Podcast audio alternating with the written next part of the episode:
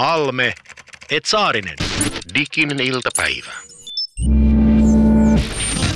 Jani, silloin kun sä olit nuori, niin televisiossa oli tämmöiset hahmot kuin Aki ja Turo, muistatko vielä? Muistan erittäin hyvin, oli meillä parikkalassa todella, todella kuumia hahmoja. Mä muistan tällaisen yhden sketsin, jossa olikohan se Turon isä. Jollain tavalla hän oli jotain asiaa, jota hän halusi selvittää niin, että hän halusi jotenkin tietää, mitä nuoriso on aiheesta mieltä. Joo. Hän sanoi tällaisen läpän, että hän laittaa Irvin Skotsan päähän ja lähtee sekaantumaan nuorisoon. ja siis tämä tarkoitti siis käsittääkseni sitä, että kun Irvin oli suosittu, ilmeisesti Irvinillä oli joku, joku lakki, Kyllä. josta kyllä. hän oli tunnettu, niin, niin tämä ajatteli tämä Turun faija, että kun hän laittaa sen päähän, niin nuoriso ei huomaa, että hän on tällainen niin, kuin, niin sanottu vanha pieru, joka, joka, joka tota, voi aiheuttaa muuten luotaan työtäviä reaktioita. Soluttautuu, eli sekaantuu nuoriin. Joo, nä, näin hän ilmasi. Tänä päivänä, jos haluaa nyt sitten lähteä sekoilemaan tuonne nuorisokeskuuteen, niin se voi tehdä vaikka omalta kotisohvaltaan tai jollain muullakin konsteilla. Ei tarvitse niin kuin mennä ainakaan hattukauppaan ostamaan niin nuorisosuosimaa lätsää, vaikka jotkut meistä kyllä tekee niinkin. Mä itse lähdin kokeilemaan nuorison pariin, että miltä se tuntuu eh, siellä pyöriä ja sä voit nyt arvioida, että otettiinko mut lämpimästi vastaan vai ei. Kokeillaan. Mä latasin tällaisen applikaatio kuin Jodel, Joo. ja siellä siis ainakin ennakkotyötojen perusteella vähän nuoremmat ihmiset keskustelee toistensa kanssa anonyymisti. Ja mä kävin avaamassa siellä tämmöisen keskustelun, siis kai että mä kävin jodlaamassa. Näin ilmeisesti. Joo, mä kävin jodlaamassa siellä tällaisen aiheen. Mä kirjoitin, että käsittelemme jodelia Yle puheella diginen iltapäiväohjelmassa lähitulevaisuudessa. Lyhyt kysymys, johon kaipaisimme vastausta just sulta. Miksi käytät jodelia? Ja sitten alkoi tulee vastauksia. Tämä ensimmäinen vastaaja, joka vastasi ihan muutama sekunti tämän avauksen jälkeen, hän arvasi jo, mitä on tulossa. Ja hän, hän kirjoitti, että pitäisi pakkaa, mutta ei jaksa, niin tulin trollaa samalla kun syön sipsiä. Ja sitten tänne niin kuin järjetön hymiö siihen perään. Niin hän tuli trollaamaan, eli ilmeisesti hän ajatteli, että hän vähän niin kuin härnää sua siinä. Hän tuli sekä trollaamaan että tästä, mä, mä luin, että hän myös arvasi, että ei ole ainoa, joka on tulossa trollaamaan. Ja siinä mielessä oli oikeassa, koska seuraavat kommentit oli, meen nyt sinne leirille, pete. Spriipry, ölö, mälä, mölö, prööt. Trollolo. Ja sitten tänne tuli vielä tämmöinen tyllerö ja sitten tuommoinen ruma sana siihen perään. Et mulle tuli sanoa, että mä en ollut tervetullut. Mä ymmärrän oikein hyvin sun tunnetilasi. Halme. Halme, Mm. Saarinen. Saarinen. Täydellistä. Joku trolli on meidän kanavalla. Diginen iltapäivä. Diginen iltapäivä. Yritetään tänään olla edes vähän viisaampia. Halmeet Saarinen, diginen iltapäivä. Yle puheella tänä keväänä armo vuonna 2018 aina kello 13 maanantaisin. Tässä ohjelmassa, kuten nimestäkin diginen iltapäivä voi päätellä, niin puhumme aiheesta, jotka jollain tavalla liippaa läheltä digitaalisuutta ja, ja jos vähän nyt täsmennellään vielä, niin digitaalinen media, se on meidän aiheena. Ja tämän viikon jaksossa me käsitellään sitä, että mihin tämä maineikas nuoriso on digimedian pyörteissä ja parissa oikein mennyt. Tämä pitää sisällään oletuksen, että he eivät enää käytä Facebookia, eivät välttämättä yhtä paljon Facebookin omistava Instagramiakaan, kuin ehkä vanhempansa käyttää, vaan tänään selvitellään tunnin aikana, mihin he ovat menneet ja miksi iän kaikkes he ovat menneet sinne, minne he ovat menneet. Käsittääkseni he eivät myöskään siis käytä Irvin Scottsaa toisin kuin tässä edellä puhunut Jani Halme, joka on siis tänään sekaantumassa nuorisoon kanssani. Mun nimi on Tomi Saarinen ja tänään siis puhutaan tosiaan pakenemisesta ja mietitään, että minne sitä voisi paeta, jos, jos nyt haluaa nuorison kanssa tänä päivänä jonnekin hautautua niin, että aikuisten silmät ei näe. Snapchat on yksi nyt niistä palveluista, joista tänään puhutaan. Jodel tuli jo mainittua ja ehkä tänään name-checkataan tässä ohjelmassa vähän joitain muitakin, mutta nämä on nyt ehkä ne tänään ne paikat, joista enemmän puhutaan. Mutta puhutaan ensin Snapchatista. Snapchat on palvelu, joka tosiaan on syntynyt jollain tavalla sille ajatukselle, että sen sijaan, että ihmiset kirjoittaisi lyhyitä viestejä toisilleen niin kuin WhatsAppissa, jossa nyt toki moni lähettää ääniviestejäkin, mutta kuitenkin, niin, niin tässä ajatuksena oli, että, että sä otat lyhyen videon, jonka sä lähetät sun ystävälle, ja sitten se yksi tietty tärkeä ominaisuus, joka tässä kyseisessä palvelussa oli, on se, että kun mä lähetän sulle sen videon, se video sen yhden katsomiskerran jälkeen myös häviää. Kyllä, tämä oli mullistava uutuus. Tämä oli tietysti tämä oli jotain, mitä aikaisemmin ei ollut nähty. Että tätä ennen vaikka valokuvat oli usein otettu sitä varten, että ne säilyy. Sä voit muistaa sen hetken myöhemminkin, kun sulla on se valokuva. Nyt Snapchat tämän asian käänsi täysin ympäri. Mä lähetän sulle kuvan, mutta se katoaa jopa. Mä itse voin määrittää tässä chattiominaisuudessa, että miten pitkään sä näet sen kuvan, jonka mä sulle lähetän ja vaikkapa 10 sekuntia. Sen jälkeen se häipyy ikiajoiksi. Ja toinenhan siellä oli tämmöinen ominaisuus, mikä sitten myös yleistynyt tosi tosi paljon tässäkin ohjelmassa on siihen viitattu on tämä story, eli tavallaan minun tarinani, joka on taas sitten videoklippi, joka säilyy vuorokauden, mutta häviää sen jälkeen. Ja Snapchattihan on ylivoimaisesti alle 20-vuotiailla ihmisillä se, se on kaikkein tärkein sosiaalinen media. Se on tärkeämpi kuin IG. Facebookissa he käy, mutta Facebookiin suhtaudutaan vähän silleen niin kuin vähän retrohengessä. Että se on niin kuin papat ja vaarit käy siellä ja, ja perustekstiviestejä ei lähetä kuin hammaslääkäri oli erään tuota, erään teidin kommentti. Eli Snapchat on valtavan, valtavan tärkeä sosiaalinen media nimenomaan nuorilla. Mun, mä toivoisin, että mä voisin väittää sun olevan väärässä, mutta kun mä kattelen tässä työnantajani Sony Musicin tekemää tutkimusta, jossa on segmentoitu musiikin kuluttajia. Mutta kun mä katson näitä musiikin kuluttajia, joita siis käytännössä on kaikki suomalaiset tässä tutkimuksessa yli 15-vuotiaat, niin paljastuu tällainen asia, että 15-20-vuotiaissa siis niin kuin voisi sanoa tylysti, että tästä koko jengistä niin, niin kuin 85 prosenttia tai jopa yli sanoo käyttävässä Snapchattia. Se on aika kova luku. Joo, me arvioidaan taas oman työnantajani puolella, eli toinen phd että Suomessa on noin 800 000 tiliä. Joukossa on jonkin verran tuplatilejä tai sitten ihan vaan tehty ja unohdettu – niin aktiivisia käyttäjiä, eli noin päivittäin käyttäviä Snapchattajia Suomessa on puoli miljoonaa. Mutta tota, mielenkiintoista musta on se, että tämä ihmisten suhde Snapchattiin on hämmästyttävän intohimoinen. He teki pienen muutoksen tähän käyttöliittymään, joka toi muun muassa tuntemattomien ihmisten, suuret tuntemattomien ihmisten, eli tavallaan ja vaikka julkisten, ketä porukka – on seurannut, niin heidän videoitaan sun ystävien näiden videovirtojen väliin. Ja he luuli parantavansa tätä käyttökokemusta. Internetin historia ei juuri raivoisampaa vastaanottoa ole millekään uudistukselle kokenut, kuin millä nuoriso lähti raivoamaan tätä vastaan. Ja on muun muassa ihan niin hillittömiä järjestelmällisiä kampanjoita, joissa pyritään – laskemaan tätä tähtiarviota, miten paljon Snapchat saa näissä sovelluslatauskaupoissa, kuten App Storessa ja Google Playssä, niin siellä seurataan reaaliajassa. Nyt me ollaan saatu se alle kahden tähden tämä keskiarvo. Ja ne uhkaa jatkaa niin pitkään tätä tavallaan tämän arvon laskemista ennen kuin Snapchat palauttaa sen käyttöliittymän ennalleen. Ja tämä alkaa muistuttaa jonkinnäköistä, niin kuin bändi olisi pettänyt heidät, että ne on niin kuin se on huima, millä raivolla ja reippaudella tätä asiaa kohtaan suhtaudutaan. Diginen iltapäivä. Miten meille taviksille käy tässä kaikessa?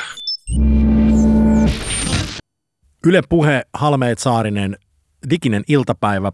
Tässä ohjelmassa puhutaan tänään digitaalisuudesta, niin kuin puhutaan jokaisessa tämän ohjelman jaksossa – tämän vuoden 2018 keväällä näin maanantaisin Yle puheella. Mutta tänään tämä ohjelma on suuri pakojakso ja tästä syystä puhumme just parhaillaan Snapchatista, jonne siis tutkimustiedon mukaan erittäin iso osa suomalaisistakin, vähän nuoremmista ihmisistä on nyt vähän niin kuin tällä ehkä lainausmerkissä paennut. Kyllä mä uskon, että ottaa merkit poiskin. Mä vilpittömästi väitän, että suurin yksittäinen syy Snapchatin käyttöön – on se, että äidit, isät, tädit, sedät, kaikki muut urpot tulivat pilaamaan hyvän Facebook-partin. Me nyt mentiin Instagramiin, sama homma. Sinne tuli ehkä nyt ei ihan vielä eläkeläiset ole tulleet, mutta kyllä sinne kaikki nuoremmat tädit ja sedät ovat tulleet jo seuraamaan toisten IG-tilejä. Mutta Snapchattiin he eivät ole vielä, vielä tulleet. Ja ehkä se Snapchatin ymmärtäminenkin saattaa olla osalle vähän hankalaa, että sehän on yhtä lailla, sehän on ikään kuin, se on ö, kuvaviestipalvelu, kuten puhuttiin, niin se kommunikoidaan ö, kuvalla. Se on samaan aikaan tämmöinen päiväkirja, missä kerrotaan näiden storiesien kautta, kerrotaan lyhyellä videolla omille seuraajilleen, että miten mun koulumatka nyt meni.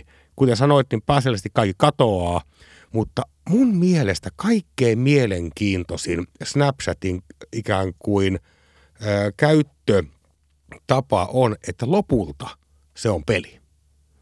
Se on peli ja leikki, jossa lasketaan pisteitä. Ja pelin säännöt on äärimmäisen yksinkertaiset, mutta se merkityksen tajuaminen voi olla vähän haastavaa. Pelillistäminen. Kerro vähän siitä lisää. Joo, se on pohjimmiltaan mä uskon, että se Snapchatin suosio on yksi ikään kuin, tai suosta ylläpitävä tekijä on se, että se on peli. Ja pelissä lasketaan kahdenlaisia pisteitä. On score ja sitten on striikit. Ja score on se, että kuinka monta viestiä sekä tulleita että menneitä sun koko Snapchatin historiassa on oikein liikkunut. Ja tässä on sitten vähän semmoinen, niin että kato, jos ei sulla ole kavereita, jos sulla ei oikein ole kontakteja, sulla voi olla vaikka, että sulla on vaikka niin kuin vaan 10 000 viestiä. Sä oot vähän nolo. Sulle ei oikein ole nyt kuule toi. Sä oot vähän leimeri, sanottiin meidän nuoruudessa. Ja, ja Tämä on tavallaan niin kuin aika hurja juttu, mutta striikki on ehkä vielä kiinnostavampi. Jos me pannaan toisillemme tänään viesti ja mä vastaan siihen, niin meidän striikki on yksi. Sitten se viikon päästä, jos me ollaan tehty joka päivä tämä asia, niin se on seitsemän ja niin edelleen. Ja varsinkin nuoremmalle väestölle, jos se striikki katkeaa, vaikkapa on voinut olla 500 päivää putkeen kestävä striikki, jos se katkeaa, maailmanloppuvertaus ei ole mitenkään hatara. Joo, mä siis, mä tekisi mieli sanoa, että tämä johtaa siis siihen, että, että stereotypisesti tuppisuuna pidetyt suomalaisetkin sitten aktiivisesti kommunikoi. Mutta mä muistan, että kun Snapchat tuli äh, vähän, vähänkin suositummaksi ja, ja itse otin sen ensimmäisen kerran käyttöön, niin, niin sitten joidenkin ihmisten kanssa se ainoa viestittelyn muoto oli se, että otettiin viesti, jossa vaan todettiin, että snappaillaan ja sitten se viesti lähetettiin toiselle. Sen takia, että haluttiin ylläpitää tätä ketjua. Niin, että se niin, asia sisältö siellä ei välttämättä sitten, mä tiedän, Paraniko maailma sillä viestittelyllä kovin paljon? No kyllä tavallaan paraneet. Kyllähän me todistellaan tässä, että jos meidän kahden striikke 400 päivää, niin kertoohan se, että me ollaan ollut 400 päivää aktiivisessa yhteydessä. Ja moni viestihän on semmoista tyyliä niin kuin GM, joka on, on good morning. Se vastaat mulle vaikka illalla, että, että öitä. Niin se riittää siihen kommunikaatioon eikä mitään kommunikaatioita ystävien kesken tietenkään koskaan kannata aliarvioida. Siis sitähän tutkitaan valtavasti nimenomaan, mikä merkitys tuommoisilla pienilläkin asioilla on. Et se, että mä sanon vaikka sulle hyvää huomenta tai, tai toivotan hyvää yötä tai, tai osoitan jollain tavalla muuten, siis pienillä eleillä, että sä olet mulle tärkeä, niin sehän jokaista meitä hivelee ja tekee meistä kaikella tavalla kukkeampia ihmisiä. Siis ilman sellaista sosiaalista kontaktia, niin me kaikkihan kuihdutaan. Tästä mun mielestä nimenomaan Snapchatissa on kyse. Se on se tärkein yksittäinen ominaisuus on juuri toi. Että se on vähän niin kuin moikkailua. Ja siis musta olisi kauhean tärkeää, että vanhemmat sekä kodeissa että opettajat koulussa hahmottaisi vaikkapa tämän kaltaisen yhteisöllisyyden valtavan ison roolin. Eli se, että musta niin koulukiusaamiseen tai ylipäätään ihmiskiusaamiseen kaikkein – kun inhottavin ja alhaisin ja ikään kuin inhimillisin piirre on se, että joku tökätään ulos tästä laumasta. Joku ikään kuin nonseneerataan täysin. Ja nyt tämmöinen vaikka niin kuin Snapchat pois sulkeminen, sehän ylipäätään, sehän on biologisesti kauhea asia, että, että meillä on lauma ja me tökätään nyt sut tähän lauman ulkopuolelle, jotta hyönät voi syödä sut ennen kuin syö mut. Niin aivan kammottava juttu. Sehän on tavallaan sehän on niin hirvittävintä, mitä ihmiselle voi tapahtua. Niin hyvä muistaa, että tämä tapahtuu myös sitten Snapchatissa, että jos sua ei haluta kaveriksi. Jos ja sitä kautta sun score on pieni, eikä sulle pääne muodostumaan näitä striikkejä, niin, niin, niin, ja se ei näy. Sitä ei voi mistään opettajahuoneella, kiikareilla, ei voi ehkä nähdä, että toi on epäsuosittu. Ja jälleen kerran, jos ohjelmassamme on yksi tämmöinen jatkuva teema, mihin me toistuvasti törmätään, on se, että kaikelle digitaalisen median ilmiöille ja käytökselle löytyy suora vastine tuosta kun ihan oikeasta elämästä. Niin löytyy tällekin. Ennen se koulun suosituimman tyypin erotti siitä, että sen ympärillä pyöri paljon kuohkeita tyyppejä. Nyt sen näkee Skoresta. Yle Puhe, diginen iltapäivä.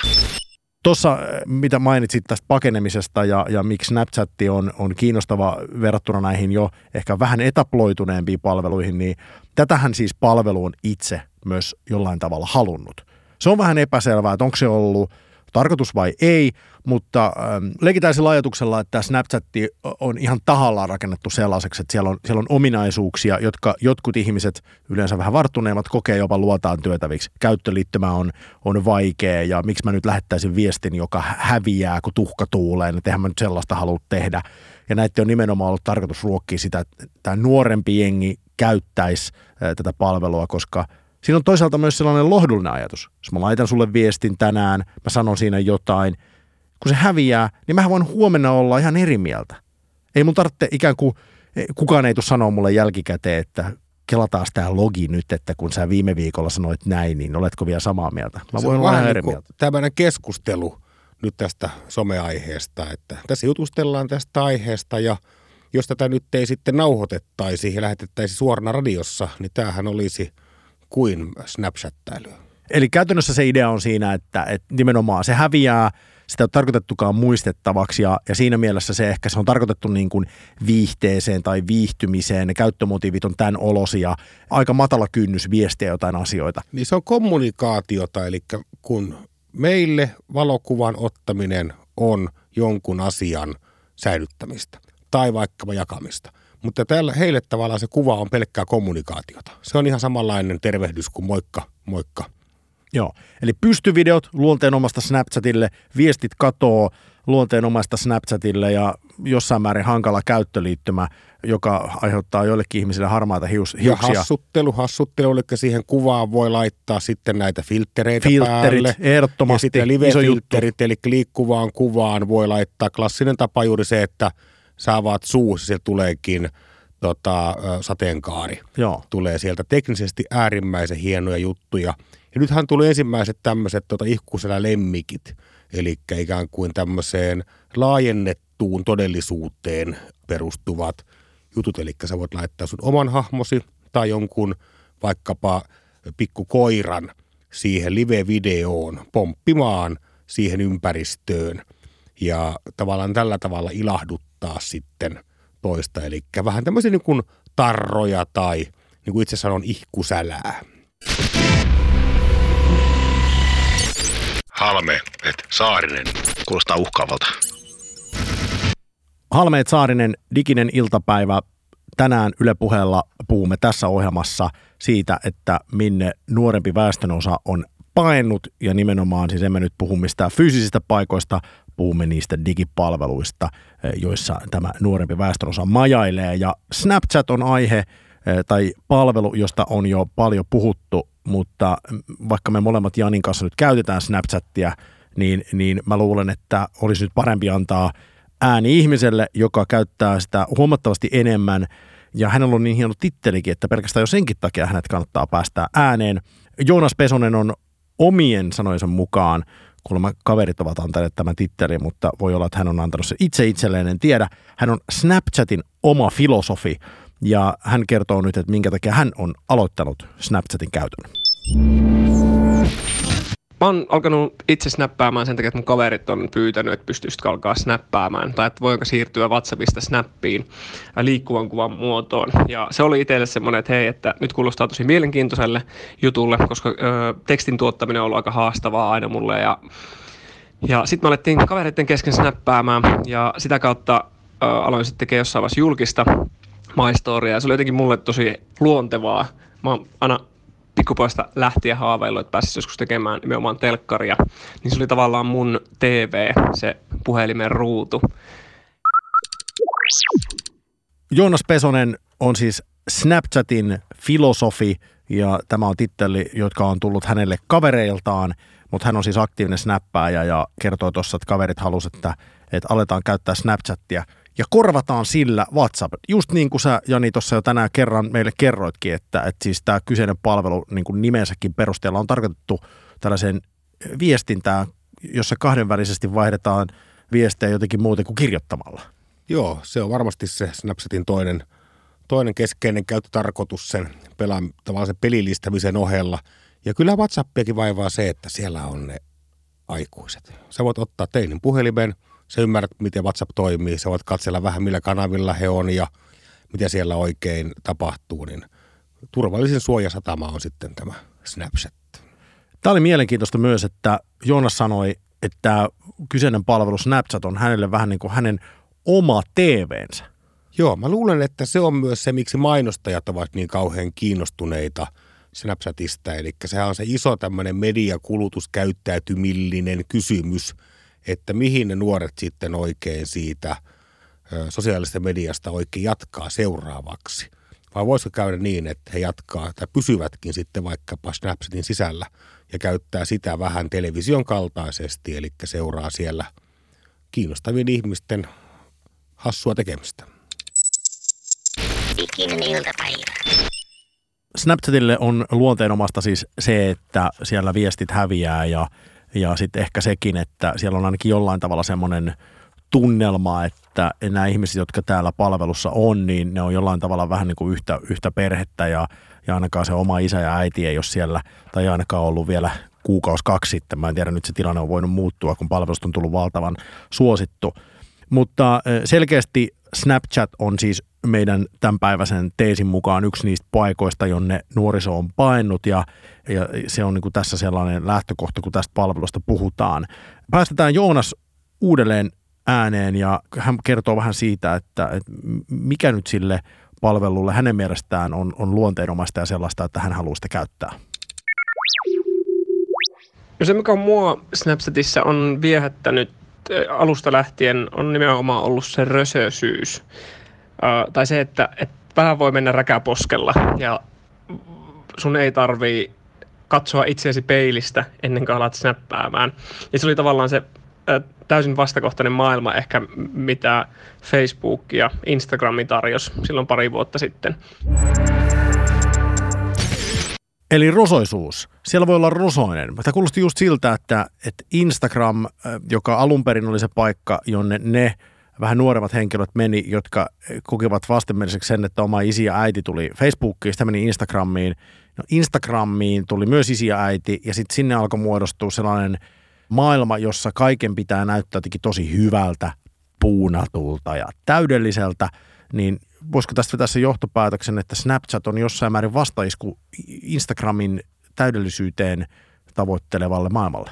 Kyllä ehdottomasti voi. Että kyllähän se on vastavoima IGlle ja saman aikaan toki hyvä muistaa, että Instagramissa on myös hyvin yleistä pitää kahta eri tiliä, josta toinen näytetään kaikille ja toinen vaan sitten, kuten puhuimme IG-jaksossa joku viikko sitten, niin sinne sitten kutsutaan vaan ne, ketä oikeasti halutaan, että näkee juuri minut sellaisena kuin minä oikeasti olen, tai ainakin haluan näyttää olevani. Eli kun Instagramiin alkoi alko tulee tällainen ilmiö, että, että nämä nuoremmat ihmiset tajusivat, että hei mun pitää perustaa toinenkin tili, joka ei ole se mun virallinen tili, jota äiti seuraa, niin siinä kohtaa todennäköisesti joku on jossain piilaaksossa saanut Evan Spiegel ehkä, joka Snapchatin silloin 21-vuotiaana vuonna 2011 perusti tämmöisen ajatuksen, että hei, jotain on tapahtumassa, nämä tyypit ne, ne haluaa paeta jotain. Ja sitten tuli Snapchat, josta on, on huomattavan paljon vaikeampi löytää jotain tiettyä ihmistä, jos se ihminen on päättänyt, että, että hän on tehnyt vaikka tosi hankalan käyttäjätunnuksen. Pointti on nimenomaan se, ja tämä on just se käyttöliittymä asia, että jos mä nyt laitan sinne jos Jani sun vaikka käyttäjätili olisi mikrofoni, niin jos mä mm. kirjoitan hakukenttään Jani Halme, niin se ei tarjoa mulle sitä sun tiliä, vaan mun pitää täsmälleen tietää, mitä mä oon sieltä etsimässä.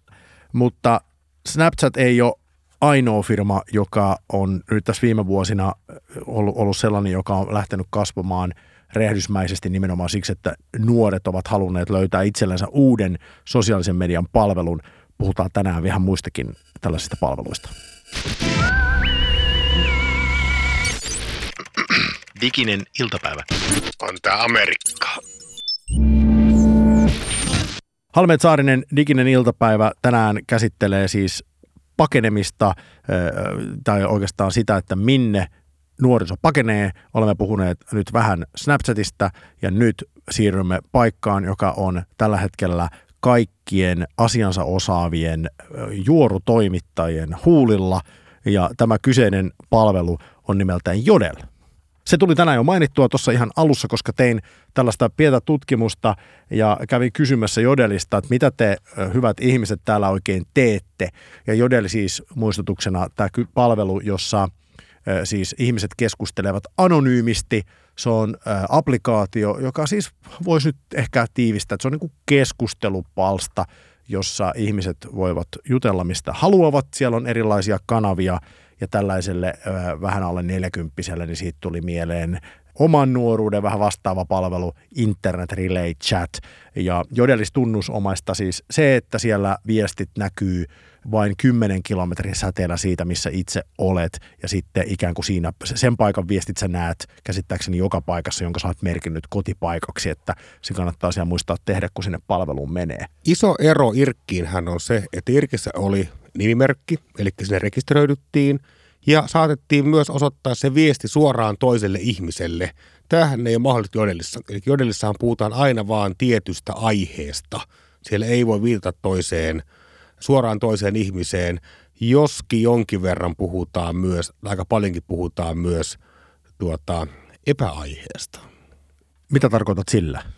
Kyllähän osa on kuvailut tätä vähän tämmöiseksi niin kuin – ylilaudan tyyppiseksi purkautumiskanavaksi, jossa voi sitten antaa tulla ehkä myös kokeilla vähän, että oliko siellä sielussa jonkinnäköistä tauhkaa, joka vaatii poistuakseen sen kirjoittamisen kenties internettiin. Tässä ohjelman alussa mä vähän halverasin jodelia, koska mä kerroin, minkälaisia vastauksia mä sain, kun mä kävin kysymässä, että näiltä ihmisiltä, jotka siellä on, että mitä te täällä teette. Ja sieltä todella tuli tämmöistä niin sanottua trollaamista sinne heti kärkeen. Eli siis on siis sitä, että nimenomaan tätä, mitä sä mainitsit, että siellä joku vähän käy ehkä purkautumassa ja purkaa sitä pahaa oloaan, eikä yritäkään vastata sulle ihan niin kuin asiallisesti siihen sun esittämään kysymykseen. Ne haluaa provosoida sua ja onhan se mahtavaa, että jos saa tämmöisen vanhan sedän provosoitua. Täytyy muuten rehellisesti sanoa, että sen verran tässä ollaan kuitenkin itsekin Irkin veteraaneja ja joskus tähän provosoitiin ehkä ja, ja trollaamisen itsekin syyllistynyt jo silloin ennen kuin edes koko trollaaminen sana oli keksitty, niin täytyy sanoa, että tässä nuoriso meni kyllä nyt pahasti vipuun, että sitä kyllä itse asiassa odottikin tällaista reaktioa ja mua jotenkin huvitti tämä kauhean paljon. Että tätä mä pidinkin itsestään selvänä. Että kun mä käyn kysymässä sieltä, niin mä saan jonkun verran tämmöistä niin kuin verbaalista avolitsaria suoraan naamalle. Mutta jossain määrin täytyy sanoa, että mä olin yllättynyt sit sen jälkeen tulleista vastauksista, jotka oli todella asiallisia. Mä voin antaa muutama esimerkin. Joo. Mä kävin kysymässä jengiltä, mitä ne tekee Jodelissa, niin täällä vastattiin muun muassa näin. Käytän, koska täällä voi kysyä mitä vaan, mikä mieltä askarruttaa. Huono puoli on se, että myös vastaukset usein sen mukaisia, kun voi kirjoitella mitä vaan. Kysy voi mitä vaan, mutta vastauskin voi olla mitä vaan. Musta se oli hienoa. Joku vastasi, että tunnen itseni viisaaksi täällä Jodelin eläintarhassa. Mutta sitten ne tuli ihan, ihan asiallisiakin viestiä. Täällä on muun muassa ihminen, joka käy kattoo erilaisissa ryhmissä koirakuvia. Joo. E, joo, se on hauskaa. Sitten täällä joku kertoo, että täällä voi heitellä anonyymejä ajatuksia ilmoille ja vähän niin kuin testailla, että mitä se herättää ihmisissä. Ja mun mielestä oli aika hieno pointti, että sä voit kokeilla ilman, että se heti leimautuu sinuun henkilönä. Juuri näin. Kyllä selvästikin, jos tämä suuri pakojakso on, ja Jodelihan on, kuten puhuttiinkin, ehkä korkeakouluikäisistä ihmistä lähtenyt liikkeelle, mutta kyllähän tietysti onhan meillä näitä anonyymejä – keskustelufoorumeita, vaikkapa suomi24.fi ollut aina. Et ehkä Jodella on vähän tämmöinen niin mobiiliajan chattiversio sitten tällaisesta anonyymistä keskustelupalstasta, jossa on myös sitten omat varjopuolensa, mutta valtavasti hyviä puolia, koska eivät sitten tiedä, että kuka täällä oikein puhuu. tuohan on ollut vähän hankala bisnes ollut perinteisesti toi anonyymi, anonyymi some. Että se on aika hankalaa, että ennen Jodeliahan on ollut Jikjakia ja Ask FM, mitä sitäkin on koulukiusaamisfoorumiksi syytetty ja Secret-niminen applikaatio. Vähän samantyyppistä, että voidaan jakaa näitä tota, tunteita ilman, että tietää, kehen ne voidaan johtaa. Ja nämähän eivät ole mitkä pitkäikäisiä. Eli mä en nyt välttämättä, jos jodella olisi pörssissä, niin en ehkä kuitenkaan sijoittaisi, koska voi olla myös se, että se sitten porukka valtaa sen ja, ja, ja enää tarvitaan, mutta en tiedä. Diginen iltapäivä. Essi Kivitie voisi oikeastaan jatkaa nyt Jani tästä, mistä sä, sä puhuit. Essi on paitsi Rähinä Recordsin entinen toimitusjohtaja, nykyinen musiikki- ja median toimitusjohtaja, niin hän on myös henkilö, joka on Jodelissa moderaattorina. Eli siis Jodel ei ole ihan täysin vapaa viidakko, jos voi laukoa ihan mitä vaan. että itse asiassa siellä on säännöt, että kun sä meet sinne, niin sun pitää sitoutua tiettyihin sääntöihin. Siellä nimenomaan ajatuksena on, että ei kiusata, ei halverata esimerkiksi ihmisiä nimellä ja, ja muutenkin yritetään käyttäytyä niin kuin sivistyneesti ja, ja positiivisesti. Mutta siellä todella on myös moderaattoreita ja jotta susta voi tulla moderaattori, sun pitää olla aktiivinen. Eli sä keräät siellä palvelussa karmaa ja sitten kun sulla on tarpeeksi karmaa, yli 20 000 pointsia, niin, niin sitten susta voi tulla moderaattoria. Essillä siis on karmaa, kertoo siitä, että hän on ollut Jodelissa aktiivinen jo nyt vähän lainausmerkeissä pitkään, koska hän on ollut aktiivinen mun muistaakseni noin vuoden verran, mitä Essi mulle kertoi, kun tästä puhuttiin, mutta vuosi Jodelissa on jo pitkä aika ja Essi, Essi puhuu nyt vähän just siitä, että, että mikä tässä Jodelissa viehättää. Sen ainakin on huomannut, että äh, kun esimerkiksi jotkut blogaajat tai julkisuuden henkilöt tai media nostaa jodelia esiin, niin se koetaan vähän sellaisena niin kuin, ää, negatiivisena, että halutaan pitää toi jodelin yhteisö sellaisena niin kuin, ehkä tietyn piirin ja tietyn kohderyhmän ja pitää ehkä ne nuoremmat sieltä pois. Diginen iltapäivä. Näin siis puhui Essi Kivitie Yle puheella Halmen et Saarinen Diginen iltapäivä ohjelmassa ja Essi siis on paitsi ammatiltaan toimitusjohtaja, niin hänellä on myös hieno status. Hän on Jodel-palvelussa moderaattorina ja on päässyt sellaisiksi keräämällä valtavan määrän karmaa, eli olemalla aktiivinen. Kuningatar Jotlaaja. Ja Jodel siis palvelu, joka on toistaiseksi aika pienen piiri juttu vielä. Siis ainakin se tunne on niin kuin se, että, että siellä pieni piiri nimettömänä keskustelee milloin mistäkin asioista ja ehkä jossain, jossain määrin tämmöinen – pienuuskin houkuttelee ihmisiä. Tässä on sellainen tunnelma, että tämä ei ole mikään Facebook, jossa on jo kaikki omalla nimellään, vaan tämä voi olla vähän pienemmän piirin seurassa ja että tämä on meidän oma juttu. Mutta eh, Jodelista on kasvamassa koko ajan aika iso palvelu, ehkä jossain määrin jopa kokoaan isompi, koska mä oon ollut havaitsevinani, että kun Jodelissa vaikka julkisjuorottimisessa ryhmässä, jossa on jo pitkälti yli 20 000 seuraajaa, niin kun siellä puhutaan jostain asiasta, Joo. ei mene kovin kauaa, niin tämän saman asian voi lukea lehdistä, jotka käsittelevät tällaisia erilaisia julkisjuoruja tai sen tyyppisiä juttuja. Et on alkanut tuntua siltä, että Jodel on jollain tavalla usein paikka, joka on tietolähde, jota sitten kuitenkaan ei siinä varsinaisessa jutussa mainita. Niin aivan, eli tässä ei suinkaan ole sitten – iltapäivälehtien tai seitsemän päivää palstalle ole, että asiasta kertoi ensin Jodel. Sellaista mä en ole koskaan nähnyt. Ja tämä on mielenkiintoista, mitä, mitä Essin kanssakin, kun on, on keskusteltu, hän on maininnut, että et, et jollain tavalla Jodelilla ehkä on vähän niin kuin sellainen huono maine.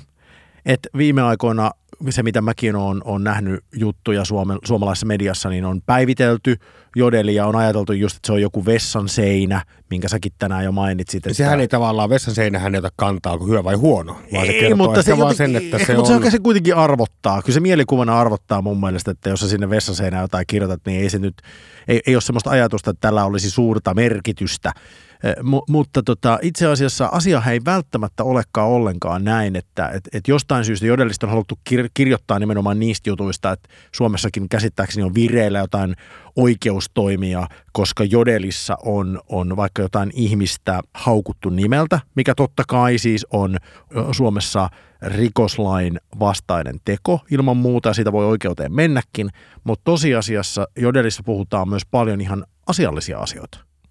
Ja siis tämä on mielenkiintoista, että esimerkiksi näissä vastauksissa, kun mä kysyn ihmisiltä, mitä te täällä teette. Joo. Ensimmäiset vastaukset oli puhdasta trollaamista, mutta sen jälkeen alkoi tulla asiallisia vastauksia ja, ja mulle paljastui, joku kommentoi mulle, että, että hän, hän seuraa, ö, mun mielestä tämä oli Juristit-niminen ryhmä, ja sitten kun mä kävin katsoa, mitä siellä puhuttiin, niin siis ainakin se kovasti vaikutti siltä, että siellä ihan niin kuin ammattimaiset juristit keskusteli kaikkea työhönsä liittyvistä asioista nimettömänä. Joo, ennen Jodeliahan yleistyi tämmöinen arabian kielinen alun perin ollut kuin Saraha, joka oli se applikaatio, joka oli hyvin lähellä Jodelia, eli nimenomaan anonyymiä kommunikaatiota.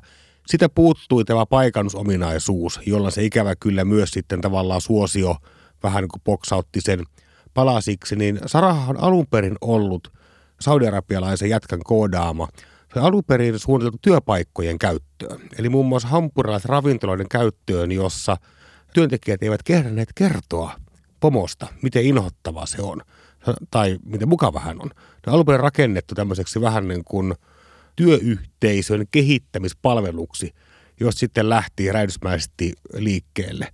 Ja sama varmaan koskee Jodeliakin, että se on lähtenyt tiettyyn tarpeeseen. Sehän on saksalainen media – ja tästä tietysti mukava, kun vihdoinkin tulee eurooppalainen sosiaalinen media.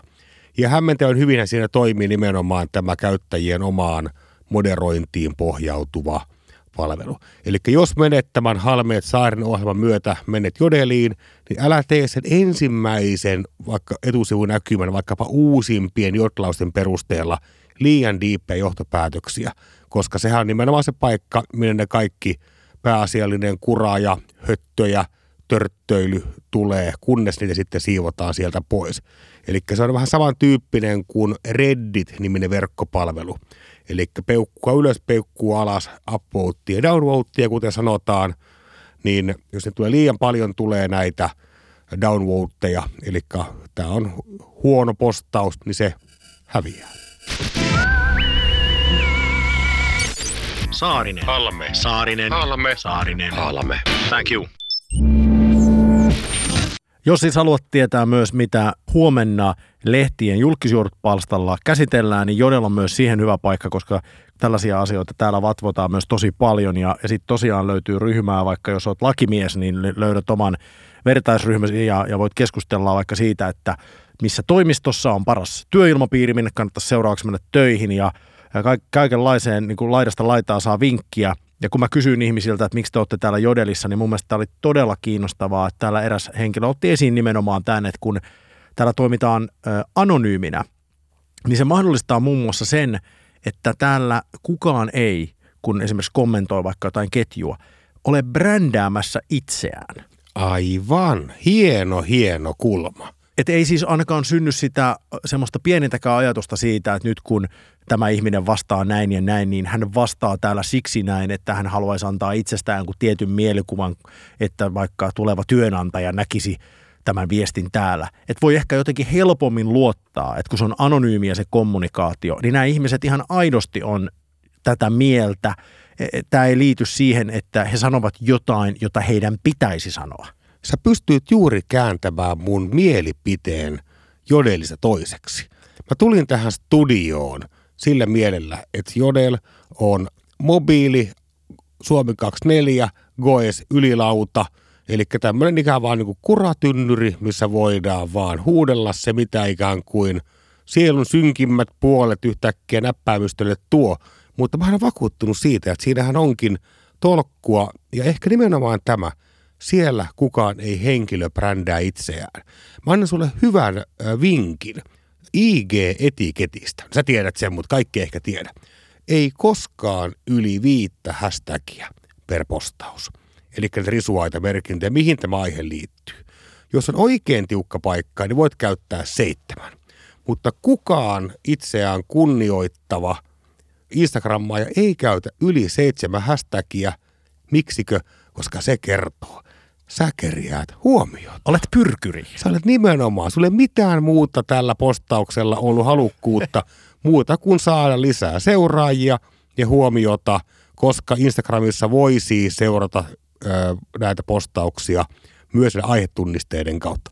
Mutta hyvä muistisääntö, ei koskaan yli seitsemän tämä Jodel on palvelu, jonka voisi myös nähdä olevan käyttöliittymä elämään monille ihmisille. Siis sitä kautta, että, että sen sijaan, että, että kun mä menen vaikka johonkin semmoiseen paikkaan keskustelemaan asioista, niin kuin vaikka Facebookiin, Joo. niin se, se on ilmi selvää, että jos sinne tulee kommentoimaan kuin tietty ihminen, niin hän liittyy tiettyyn kontekstiin. Hän on vaikka tietyn firman työntekijä tai hänellä on vaikka joku muu tietty ammatin kautta tuleva status – jonka ainakin voi epäillä ohjaavan sitä kommentointia tiettyyn suuntaan. Ja jossain määrin avaamalla keskustelun, niin jo tietämällä, ketkä siihen keskusteluun osallistuu, voi suunnilleen päätellä, että minkälaisia asioita siellä käsitellään.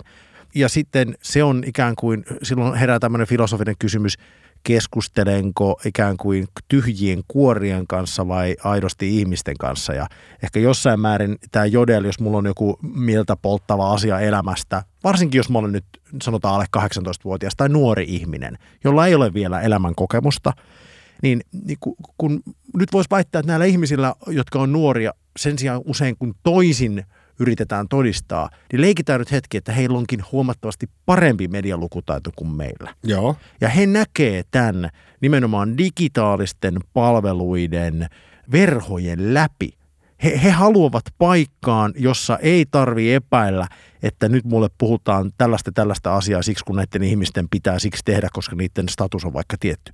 Tämä on käyttöliittymä elämää. Täällä voi kysyä asiaa, joka oikeasti mieltä painaa, ja sitten voin olettaa, että vastaus, jonka saan, on täysin rehellinen, tulee suoraan ihmisten sydämestä, eikä heidän lompakostaan. Varmaan tätä aihetta eniten on tutkinut, tai ainakin kuuluisin tutkija tästä aiheesta on – yhdysvaltalaisen BuzzFeed-nimisen digimedian perustaja ja päätoimittaja Jonathan Peretti, niin hän sanoo aina, että kukaan ei jaa yhtään uutista ilman itseensä liittyä motiivia. Eli hän kovasti todisteli Stanfordin tekemässään tutkimuksessa ja koko BuzzFeedin, joka on yksi suurimpia uuden ajan digimedioita – työssään todistelee nimenomaan sitä, että aina kun sä jaat jonkun uutisen someen, vaikka Facebookiin, niin sulla on motiivi, joka liittyy niihin merkityksiin, jota haluat liittää itseesi. Halmeet Saarinen, diginen iltapäivä. Joo, tää on hyvä. Kuuntelet Halmeet Saarinen diginen iltapäiväohjelmaa Yle puheella ja suuri pakojakso menossa. Olemme puhuneet muutamasta tällaisesta digitaalisesta palvelusta, jonne nyt näyttäisi verrattain aika suuri virta nuoria kuluttajia ohjautuvan ja olemme koittaneet puhua näistä palveluista niin, että ymmärtäisimme ainakin itse, että mistä niissä on kysymys. Toivottavasti se on auttanut ymmärtämään jonkun verran muitakin ihmisiä, että mitä tässä maailmassa, digitaalisessa maailmassa tapahtuu.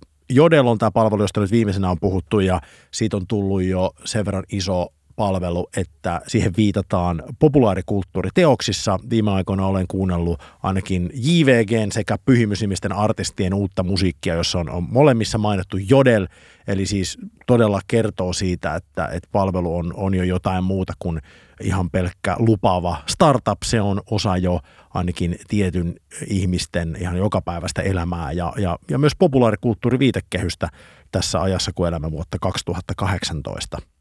Mutta tässä ohjelmassa ehkä vähän voisi puhua vielä rahasta, koska se tietysti tänäänkin meitä kiinnostaa. Ja nyt jos viimeisenä puhuttiin Jodelista, Jodelin ansainta ja sen rakentaminen on vasta alkuvaiheessa, mutta ensimmäisiä mainoksia Suomessakin on juuri hiljattain nähty tuossa palvelussa ja nyt oletettavasti jatkossa niitä alkaa olla myös lisää. Kyllähän nämä uuden ajan somekanavat, toki kaikki muutkin aloittaneet samasta, niin ensimmäisessä vaiheessahan tyypillisesti ei mainontaa sinne tuoda, vaan lähdetään siitä olettamasta, mikä on varmastikin aina ihan täysin oikea, eli se missä on ihmisiä, niin kyllä se rahakin seuraa sitten siellä perässä. Mutta varsinkin Snapchatin kanssa tätä rahaliikennettä on ollut kauhean se on vähän niin kuin draamaa suorastaan, jota ainakin digimediat ovat uutisoivat, jos ei nyt päivittäin, niin melkein viikoittain, että paljonko Zuckerberg tarjosi siitä, mihin hintaan mentiin New Yorkin pörssiin, miten paljon pörssikurssi heittelee yksittäisten somevaikuttajien, yksittäisten twiittien perusteella ja, ja, ja hurjaa draamaa. Niin siis tämä twiittien perusteella tapahtuva valuaation heilahtelu, niin se liittyy varmaan nyt tähän Kylie Jenner-twiittiin, eli, eli siis Kylie Jenner, merkittävä hahmo muun muassa Snapchat-palvelussa, toki muissakin sosiaalisen median palveluissa. Hän siis esitti tämmöisen kysymyksen, että, että vieläkö kukaan Snapchattaa?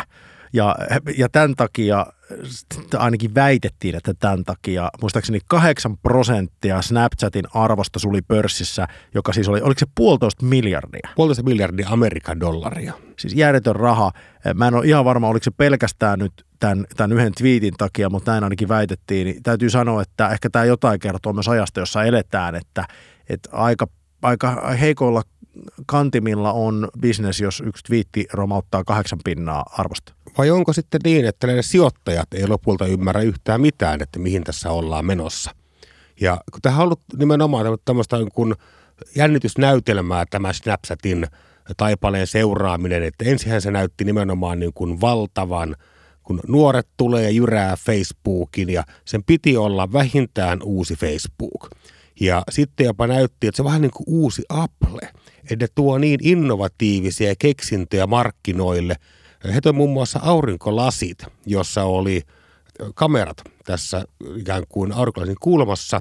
Ja New Yorkissa reilu vuosi sitten, niin siellä oli niin pitkät jonot, että ne oli kolme neljän kortteli jonoja, mitkä menee metrotunnelin asti, missä porukka odotti, että saa näitä Snapchatin laseja ja Snapchat sitten sanoi, että me ollaankin aurinkolasin eikä välttämättä kameravalmistaja, välttämättä olla ollenkaan tämmöinen applikaatio. Ja sitten menekki pysähtyi porukka ei halunnutkaan niitä laseja. Niitä on jäänyt hillitön määrä, niitä laivalasteita valmiita Snapchatin laseja, millä pystyy tekemään siis videoita ilman käsiä vain tähän ö, kyseiseen applikaatioon. Valtavasti jäänyt myymättä ja nyt arvuutellaan, mitä, mitä voi tehdä keksinnöllä.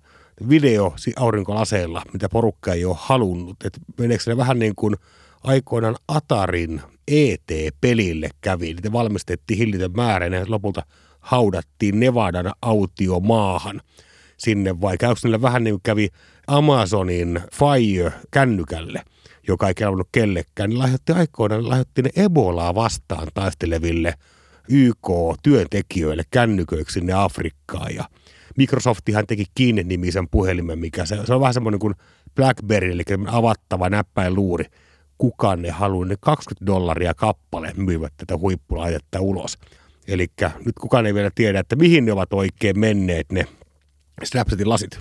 Niitä ei ole vielä mun autotallissa, mutta kyllä siellä vähän muuta vähän vastaavaa kamaa on. Että siellä on esimerkiksi Nokian eh, Edge-puhelimen sponsori lumilauta, niin löytyy, löytyy mun autotallista. Että tota, täytyy käydä tarkistaa, että onko noin Snapchat-lasitkin jo pikkuhiljaa tulossa sinne päin, kun tuntuu, että sinne autotallin nurkkaan kasautuu just kaikkea tällaista, joka mulle ei enää kelpaa.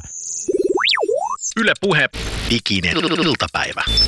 Mutta siis jos rahasta puhutaan ja Snapchatista, niin siis niin kuin tästä tuli jo mainittua, niin, niin rahaa sen ympärillä pyörii, toisin kuin Jodelin esimerkiksi. Ja, ja Snapchat on Suomessakin mahdollistanut noin vuoden päivät muistaakseni sen, että suomalaisetkin firmat voi ostaa mainontaa sinne Snapchattiin. Ja siellä on myynnissä ihan perustalaista display-mainontaa, eli Eli siinä voi ostaa sinne väleihin oman videonsa ja sitä kautta kaupata sitten vaikka laseja tai, tai lumilautoja kuluttajille – mutta sitten hän mahdollistaa myös sen, että, että sä voit tehdä sinne vaikka omia filttereitään ja sitten se ihan Uberein kovin taso lähtee leikkimään tällaiselle mainosalustalle on tietysti se, että ostaa sieltä niitä linssejä, eli, eli sä voit tehdä sinne – jonkinlaisen oman linssin, jolla sitten markkinoida sun tuotetta, mutta mun käsittääkseni tämä ja kaikkein viimeisin vaihtoehto on, on sen verran haastava ja, ja arvokas projekti, että, että mä en tiedä ainakaan yhtään suomalaista yritystä, joka olisi niitä linssejä vielä lähtenyt kehittämään, mutta voin olla toki tässä väärässäkin. Joo, on Suomessa muutama linssi ollut jo käytössä, eli sehän on nimenomaan, se on teknisesti aika vaikea myös tehdä, eli se on tämmöinen hieno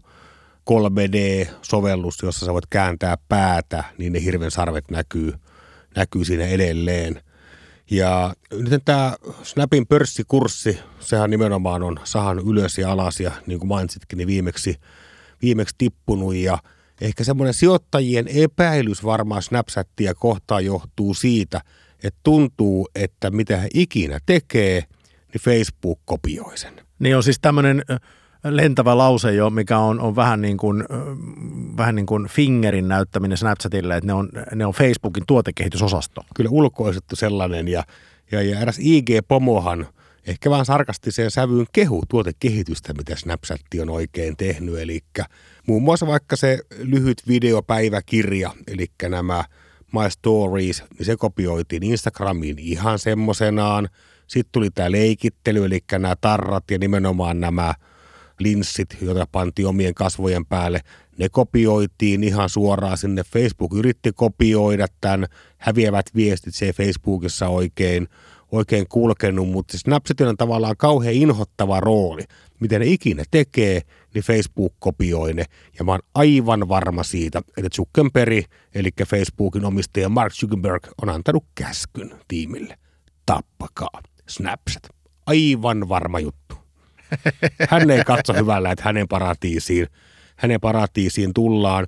Mutta mä silti itse luotan ja luulen, että Snapchat tulee olemaan keskuudessamme huomattavasti pidempään kuin ehkä arvataankaan. Me nähdään juuri vain tämmöistä ikään kuin innovaatiota ja keksintöjen pöllimistä ja uudelleen kopiointia.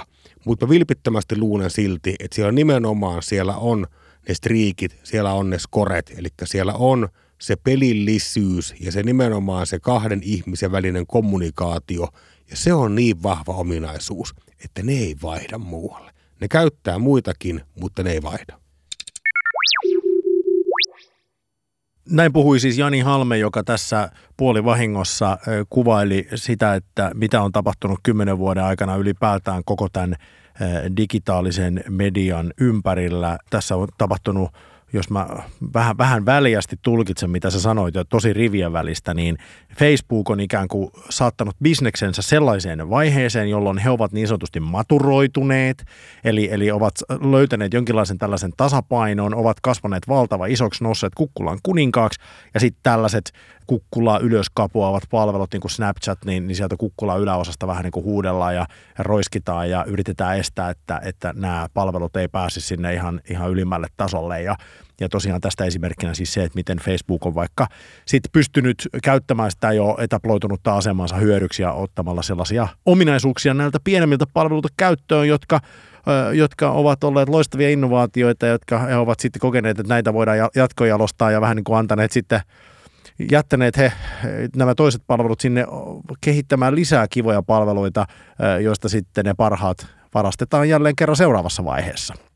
Niin mä vähän luulen itse, että tämän koko meidän suuren pakojakson, että kuka pakenee, mitä ja minne, niin se on lopulta aika yksinkertainen kuvio ehkä. Mä olen yrittänyt pähkäillä tämän meidän tunnin aikana, että ää, ihmiset, nuoriso pakenee aikuisia. Se on terveen nuoren merkki jolloin he pakenee aikuisia, eivät käytä paljon aikaa Facebookissa, vaan se aika käytetään vaikkapa Snapchatissa. Mutta sitten pitää päästä karkuun kavereita. Eli se, että et sä halua kuitenkaan sun koulukavereiden kanssa jakaa ihan kaikkea, etkä halua kysellä ihan kaikesta. Se on vähän perverttiä. Joten paetaan nuor, nuoret pakeneita, me kaikki paetaan myös omia kavereitamme – sitten näihin uuden ajan anonyymeihin palveluihin, kuten vaikka Jodel. Raasti, hemla, viapatlien Halmeet Saarinen diginen iltapäivä ohjelmassa on tänään paettu. Olemme löytäneet pakopaikkoja, mutta nyt tässä ohjelmassa on jälleen aika katsoa totuutta silmiin. Ja se totuus ei tule olemaan todennäköisesti kaunis, mutta se tulee ainakin olemaan jollain tavalla hykerryttävä. Tätä ainakin toivon, koska tähän ohjelman loppuun jostain syystä Jani Halme on päättänyt ottaa elämän tehtäväkseen eh, yllättää allekirjoittaneen eh, asioilla, jotka löytyvät internetistä Ja mitä mä tässä nyt olen oppinut viime aikoina, niin mä en enää odota paljonkaan, että nämä liittyisi välttämättä millään tavalla digitaalisuuteen, mikä pitäisi olla normi tässä ohjelmassa. Nämä saattaa liittyä ilmeisesti ihan mihin vaan, mutta nämä asiat löytyy internetistä. Kivaa vai kauheaa on tämä osion nimi.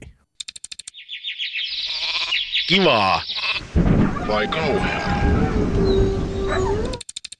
Eli ensimmäinen kiva vai kauheaa on maailman suurimman yhtiön Googlen uutuustuote Google Clip. Eli Google Clip on tämmöinen ihan viime aikoina markkinoille tullut tekoälyavusteinen passiivikamera, jota esimerkitetään mainosvideolla niin, että sä painat sen on tikkuaskin kokoisen kameran, jos on pieni klipsi takana, sä laitat sen vaikkapa jauhopussin tuota reunaan kiinni. Ja se kamera, sä et voi itse ottaa sillä kuvia. Se on niin kuin perusasetus. Vaan se on tekoälyavusteinen, eli kun se vaikkapa näkee hymyileviä ihmisiä, niin sitten se ottaa ne kuvat tai vaikkapa pieni seitsemän sekunnin giffi animaation ja lähettää sulle sen kännykkään. Eli tämä passiivikamera pyrkii ottamaan kuvia, joita muuten ottaisi hetkistä, jos kukaan ei osaa varautua siihen, että otetaan tätä kuvaa, koska nykynuoret ja lapset pystyvät aina ennakoimaan sen, että nyt on kuva ja ne poseeraa. Google Clip 200 dollaria, passiivikamera, tekoälyavusteinen, kiva vai kauhea? erittäin kivaa ja siis on löytänyt markkinan siitä huomiosta, jonka kaikki, jotka ovat jollain tavalla minkään kuvauksen kanssa tehneet, eli, eli sen, että kannattaa aloittaa siis kuvaaminen jo siinä vaiheessa aktiivisesti, kun vaikka se ryhmä, jota olet kuvaamassa, ryhmittyy. Juuri näin. Koska monesti hauskimmat kuvat on niitä, jotka otetaan sen hetken ulkopuolella, jolloin ihmiset luulevat, että heistä otetaan se kuva. Kyllä. Ja tähän juuri iskee, iskee Google-klippi. Mä oon samaa mieltä, että musta on kiva. Ja mun on pakko muuten sanoa, että mä löytäisin tuolle käyttötarkoituksen heti välttämättä himasta. Mä haluaisin laittaa sen siihen kaappiin, jos meillä kotona on suklaat ja kaikki karkit, koska mä toivoisin, että joku ottaisi musta aina kuvan ja lähettelisi mulle niitä jatkuvasti kännykkään seuraavana päivänä. Mä muistaisin, että mua valvotaan silloin, kun mä olen menossa sinne kaapille nuorille, koska jostain syystä mä, mä koen, koen, pakenen itseäni ja luulen, että ei kukaan huomaa, kun mä käyn ottamassa sen suklaan. Ja sitten seuraavana aamuna vaalla mä tajuan, että vaaka huomasi sen. Niin hän näki sen aina. Hän näkee Kyllä. aina. Hän, hän, hän, hänen silmänsä on joka paikassa. Juuri näin. Tämän viikon toinen kiva vai kauhea on nanagram.com. Ja tämä on siis palvelu, jossa lähetetään tekstiviestinä, lähetetään valokuvia tähän palveluun – ja se lähettää kuukausittain kymmenen kuvaa sun mummolle valokuvan muodossa. Ilman, että tarvitsee tehdä yhtään mitään. Kiva vai kauhea? Aitsi kauhea. Aistin valtavan katastrofin. En, missään tapauksessa, en missään tapauksessa haluaisi, että, että tällainen on mahdollista. Näen jo, että sinne ajautuu tavallaan toisella sellaisia kuvia, jotka, jotka todellakin toivon, että olisi haudattu Nevadan autiomaahan niin kuin ne eh, jotkut tietokonepelit, jotka ei käynyt kaupaksi. Niin mä en tiedä, onko tämä Suomen olosuhteisiin kauhean hyvä, koska meillähän mummotkin on somessa. Halme. Halme. Mm-hmm. Saarinen. Saarinen. Täydellistä. niin onko tässä niinku mitään järkeä? Diginen iltapäivä. Diginen iltapäivä. Yritetään tänään olla edes vähän viisaampia.